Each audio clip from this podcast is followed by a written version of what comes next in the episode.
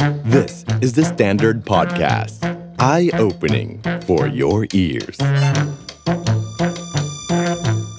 8 Minute History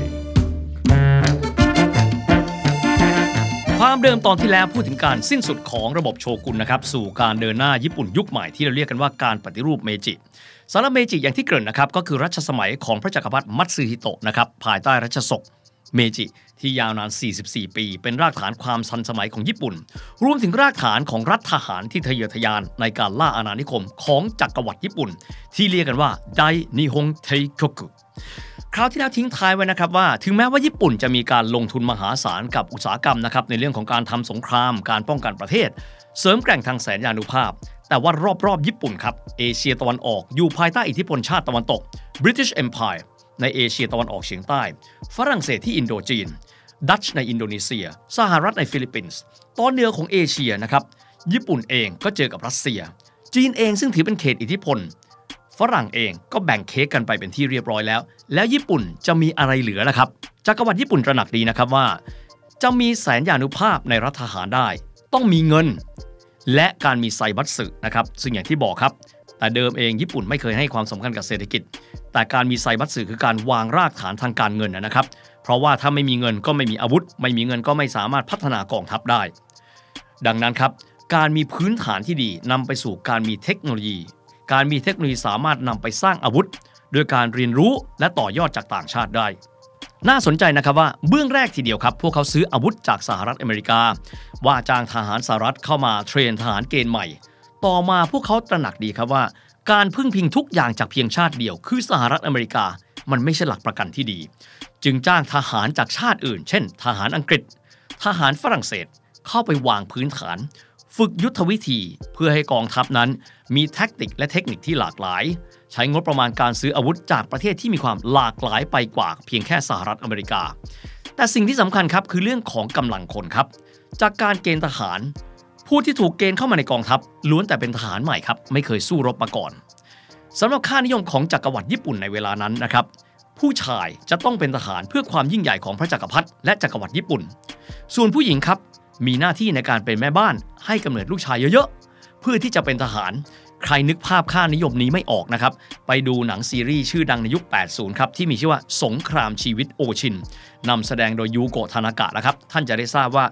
ระบบคิดของคนญี่ปุ่นในยุคของเมจิตามด้วยไทโช และยุคต้นของโชวะนั้นคิดอะไรกันแน่สำหรับญี่ปุ่นเองต้องบอกนะครับว่า ประชากรญี่ปุ่นในยุคนั้นเติบโตขึ้นอย่างรวดเร็วนะครับนับตั้งแต่ปีแรกของเมจิอย่างที่บอกนะครับปีแรกของเมจิพวกเขามีประชากร 31 ล้านคน เรื่อยไปจนทั้งสิ้นสุดสงครามโลกครั้งที่ 2 พวกเขามีประชากร 70 ล้านคน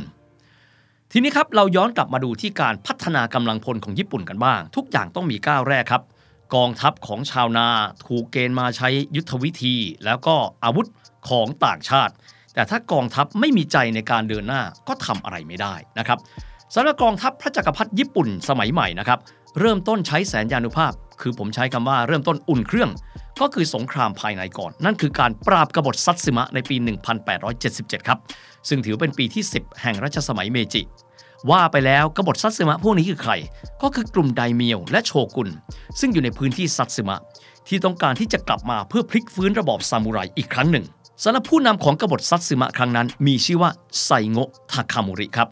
ซึ่งจริง ๆ แล้วเนี่ยท่านนี้ไซโงะทาคามุริเนี่ยท่านเคยเป็นหนึ่งในกำลังของกลุ่มปฏิรูปเมจิ แต่ว่าหลังจากที่การปฏิรูปเริ่มต้นขึ้นไปได้ ท่านเห็นแล้วว่า กลุ่มอำนาจเดิมคือซามูไรไดเมียวและโรนิน เริ่มต้นมีสถานภาพที่น้อยลง จึงมีความต้องการที่จะให้ญี่ปุ่นนั้นกลับไปสู่ยุคซามูไรเดิม อย่างน้อยที่สุดก็ให้เกียรติกับกลุ่มซามูไรเดิมได้บ้าง ดังนั้นท่านนี้จึงเป็นผู้เริ่มต้นของกบฏซัตสึมะ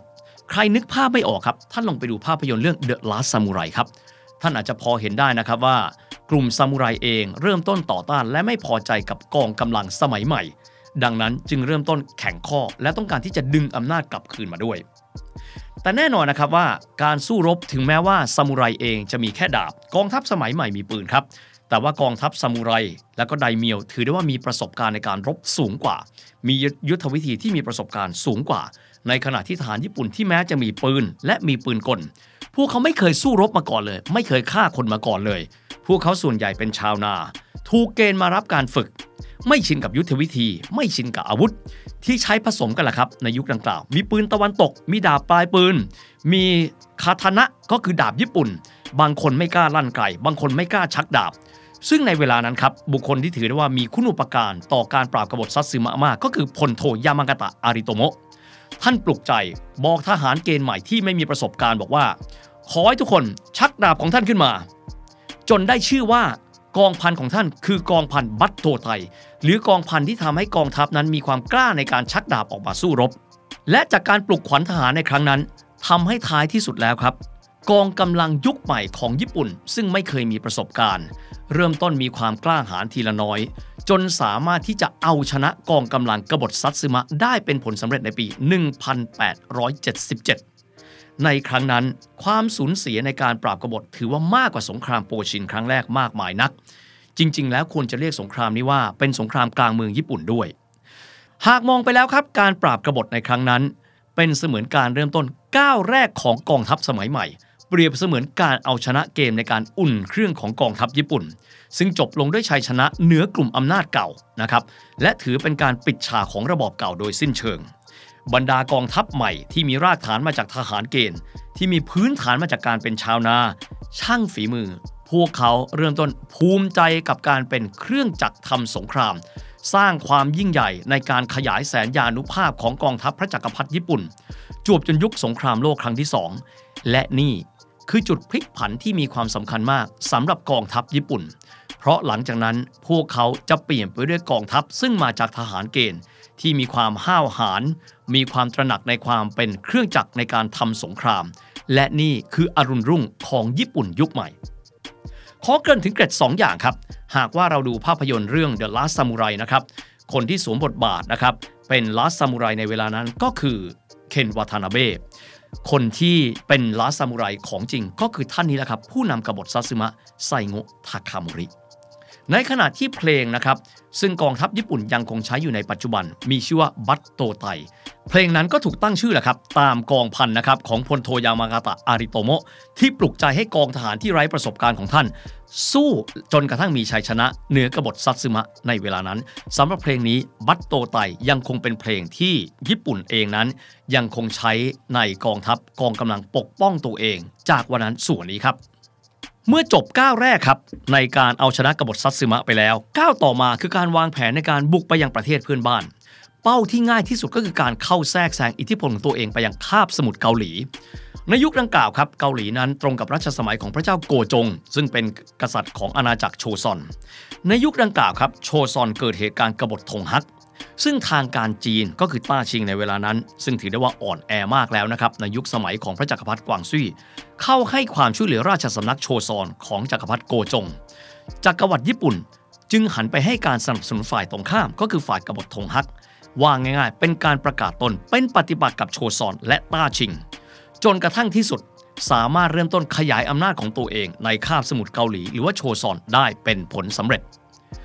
ต่อไปครับญี่ปุ่นตระหนักดีว่าต้าชิงหรือว่าจีนนั้นอ่อนแอมาก จึงได้เริ่มต้นวางแผนในการรุกรานจีน เกิดสงครามระหว่างจีนกับญี่ปุ่นเป็นครั้งแรก ที่ภาษาฝรั่งเขาเรียกกันว่า Sino-Japanese War ในปี 1894 ที่เรียกว่าครั้งที่ 1 แสดงว่าเดี๋ยวมีต่อ เดี๋ยวจะไล่เรียงแล้วนะครับว่า ครั้งที่ 1 คืออะไร และครั้งที่ 2 คืออะไรสารสงครามนะครับระหว่างจีนกับญี่ปุ่นครั้งที่ 1 เริ่มต้นด้วยการรุกรานเข้าไปอยังตอนเหนือครับ ญี่ปุ่นเข้าไปยังพื้นที่บริเวณโปไห่ ซึ่งเป็นบริเวณจุดบรรจบระหว่างสองคาบสมุทรสำคัญ อันได้แก่คาบสมุทรเหลียวตง กับคาบสมุทรซันตง และในที่สุดสามารถเอาชนะต้าชิงได้เป็นผลสำเร็จในปีนะครับ1894 และจีนเองยอมลงนามในสนธิสัญญายอมแพ้ ที่เรียกว่าสนธิสัญญาชิโมโนเซกิหลังจากที่มีชัยชนะเหนือจีนเป็นที่เรียบร้อยแล้วนะครับ ญี่ปุ่นเองเปิดแนวรบทางตอนใต้ เริ่มต้นเข้าไปยึดนะครับเกาะอาณาจักรริวกิว ซึ่งต่อมาเรียกกันว่าโอกินาวาจากนั้นเดินทัพเรือของพวกตนเอง ไปยึดเกาะฟอร์มูซาจากจีนเป็นของตัวเองอีกด้วย และทั้งหมดนี้ครับ แน่นอนไม่พ้นสายตาของชาติตะวันตก แต่ชาติตะวันตกมองญี่ปุ่นด้วยหางตาว่า สิ่งนี้น่าจะเป็นจุดจบของความทะเยอทะยานของญี่ปุ่นแล้ว แต่จริง ๆ แล้วครับมันเป็นเพียงแค่จุดเริ่มต้นของจักรวรรดิแห่งดวงอาทิตย์ ไม่เพียงแต่ในเชิงแสนยานุภาพและการเคลื่อนกำลังพลนะครับ ในมิติทางการทูต ญี่ปุ่นเองรู้ดีว่า ถ้าจะขยายอำนาจออกไป โดยที่ไม่มีเพื่อนเป็นชาติตะวันตกเลย คงจะไม่เป็นผลดี และอาจจะถูกรุมกินโต๊ะในอนาคตได้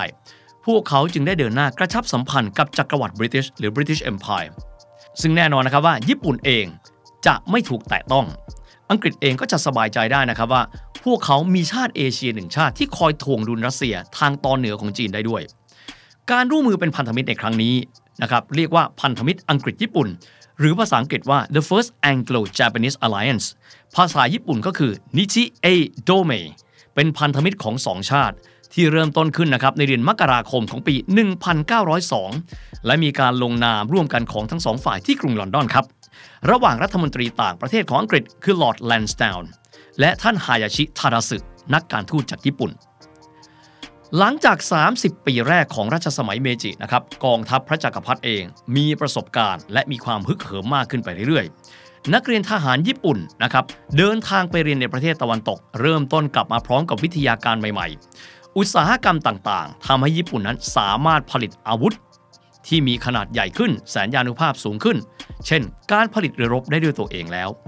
ญี่ปุ่นเริ่มต้นกวาดตามอง เพื่อขยายอิทธิพลของตนเองต่อไป และต้องการมีสถานภาพในเวทีโลกมากขึ้นด้วย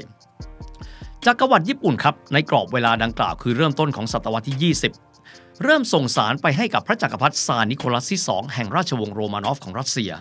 ขอให้รัสเซียนั้นรับรองการยึดครองคาบสมุทรเกาหลีของญี่ปุ่น ส่วนญี่ปุ่นตอบแทนครับ จะให้การยอมรับอิทธิพลของรัสเซียในพื้นที่แมนจูเรีย หรือว่าตะวันออกเฉียงเหนือของจีน บริเวณคาบสมุทรเหลียวตง จริง ๆ แล้วเนี่ยนะครับรัสเซียเองเช่าพื้นที่บริเวณคาบสมุทรเหลียวตง บริเวณเมืองมุกเดน ก็คือเมืองเซินหยางในปัจจุบัน มุกเดนเป็นชื่อภาษาแมนจูนะครับแต่ว่าเซินหยางเป็นชื่อภาษาจีน โดยที่รัสเซียเองเช่าพื้นที่ดังกล่าว เพื่อที่จะเป็นกองทัพเรือ รัสเซียเช่าพื้นที่ดังกล่าวนะครับเพื่อใช้เป็นฐานทัพเรือ โดยเรียกฐานทัพเรือดังกล่าวว่าพอร์ตอาร์เธอร์ดังนั้นหลายท่านฟังอาจจะคิดว่าพอร์ตอาร์เธอร์เนี่ยอยู่ในพื้นที่ของรัสเซีย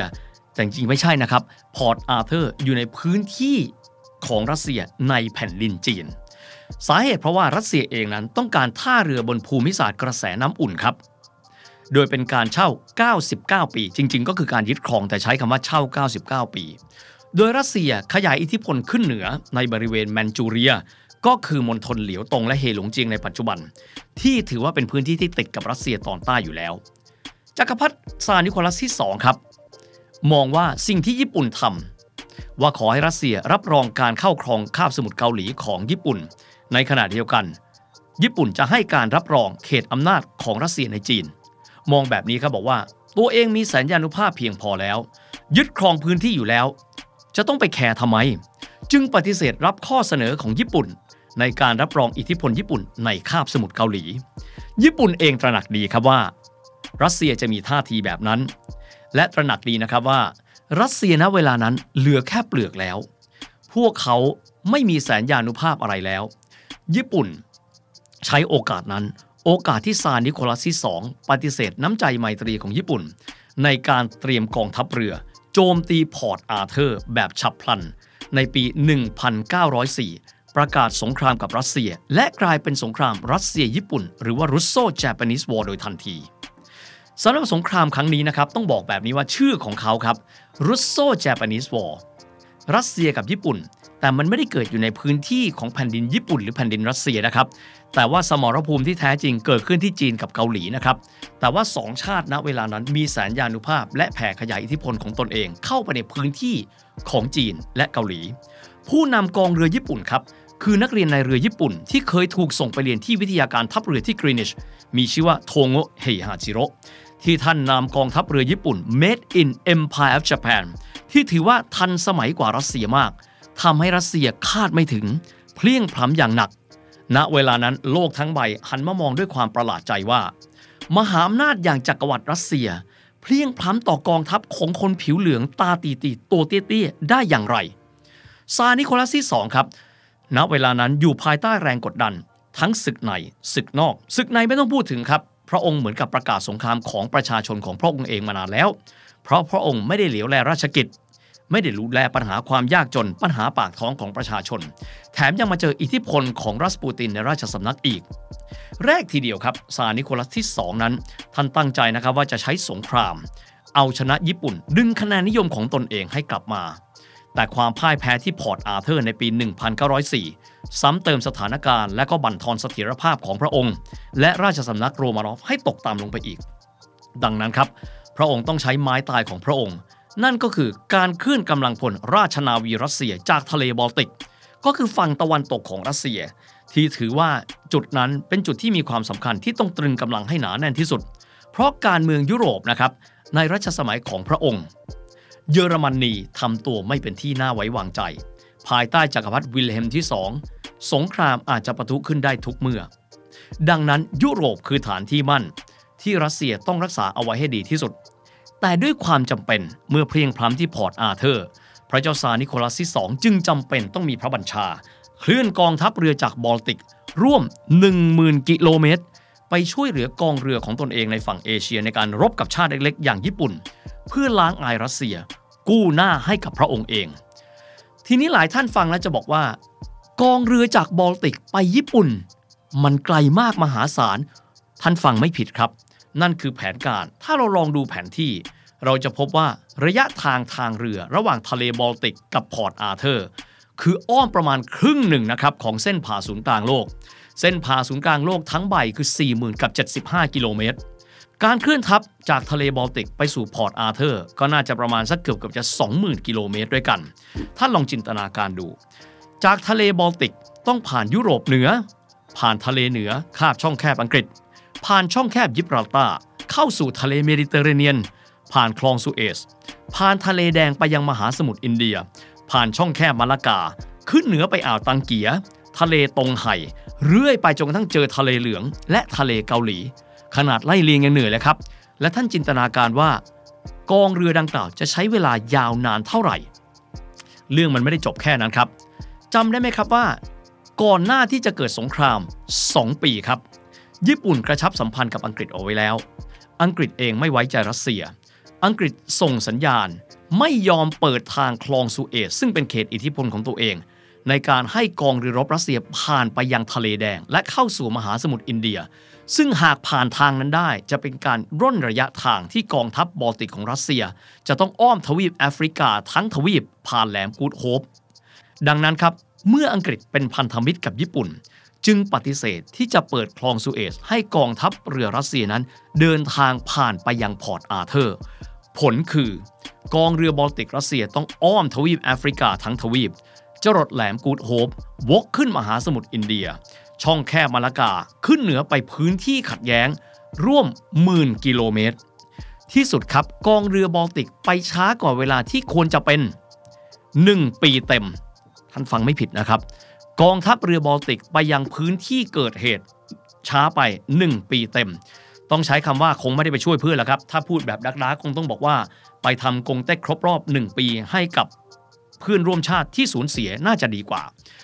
เมื่อไปถึงพื้นที่ครับ สภาพทัพเรือบอลติกอิดโรย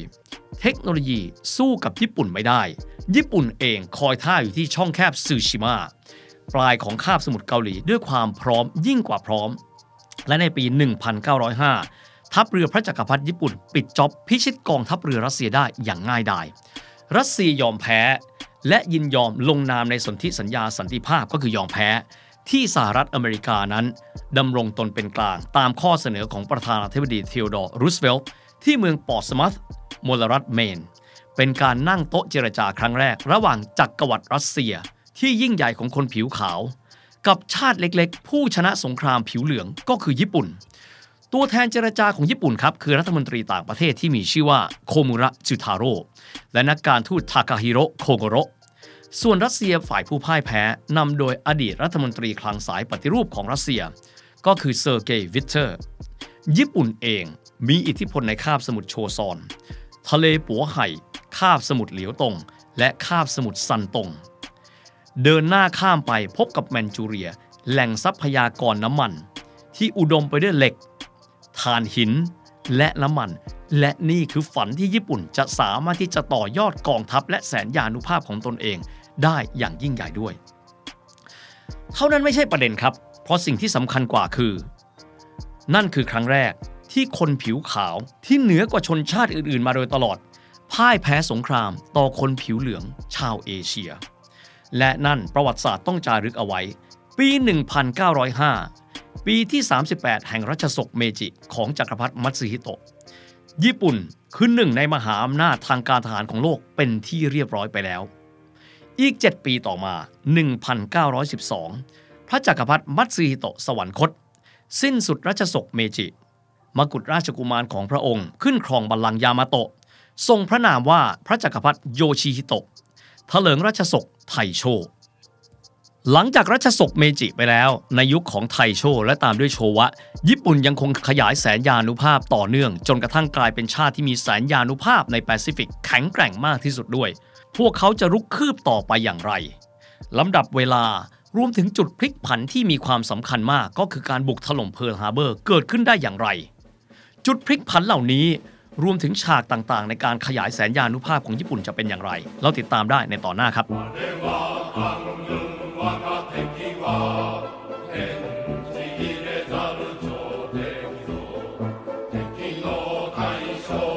The Standard Podcast.